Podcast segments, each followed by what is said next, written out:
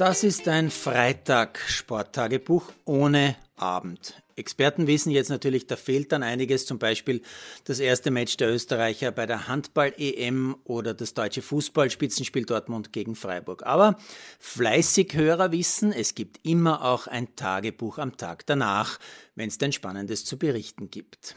Die spannenden Themen des Tages vor dem Abend, die fasse ich heute in Einzeilern zusammen. Das Kasperltheater um die Nummer 1 im Welttennis, die vom Papa mit Jesus verglichen wird, geht weiter. Für die Österreicher geht es bei den Australian Open gar nicht erst richtig los, alle in der Quali ausgeschieden. Ob Kilde oder Odermatt, einer von denen gewinnt immer. Bei der Abfahrt von Wengen ist es heute der Norweger. Der Österreicher Hemmetsberger überrascht mit Platz 4. Kopf voran zu EM-Silber. Janine Flock holt sich in St. Moritz beim Weltcup die zehnte EM-Medaille in Folge.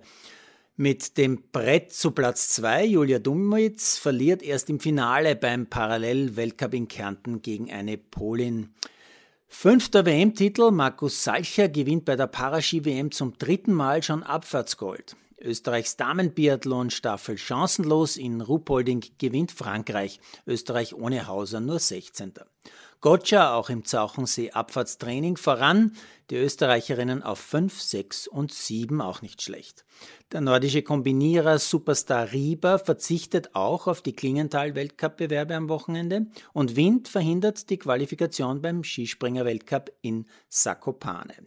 Soweit in aller Kürze das Wichtigste.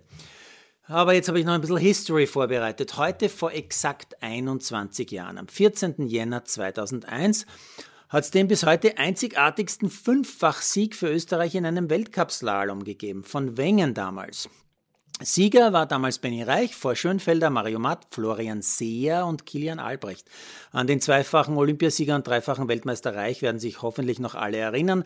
An Schönfelder wahrscheinlich auch, vor allem weil er später Dancing Star war und sich immer wieder wichtig gemacht hat. Und an Mario Matt, den Olympiasieger und Weltmeister, wird man sich hoffentlich auch noch erinnern. Kilian Albrecht kennt man dann vielleicht noch als sehr gewieften Manager von Michaela Schifrin, der unter anderem auch nach Streit mit dem ÖSV mal für Bulgarien gestartet ist, heute in Immobilien und Investments macht. Aber wer war Florian Seer nochmal? Der fünftbeste Österreicher damals in Wengen hatte im Jahr darauf einen Tumor an der Wirbelsäule, musste lange operiert werden, hat danach nie wieder zur Weltspitze gefunden, ist aber zum Glück gesund geworden. Später war als ÖSV-Nachwuchstrainer unterwegs, zuletzt Produktmanager für die Nordica Ski Kollektion. Also, ein bisschen Geschichte gibt's vielleicht auch morgen wieder.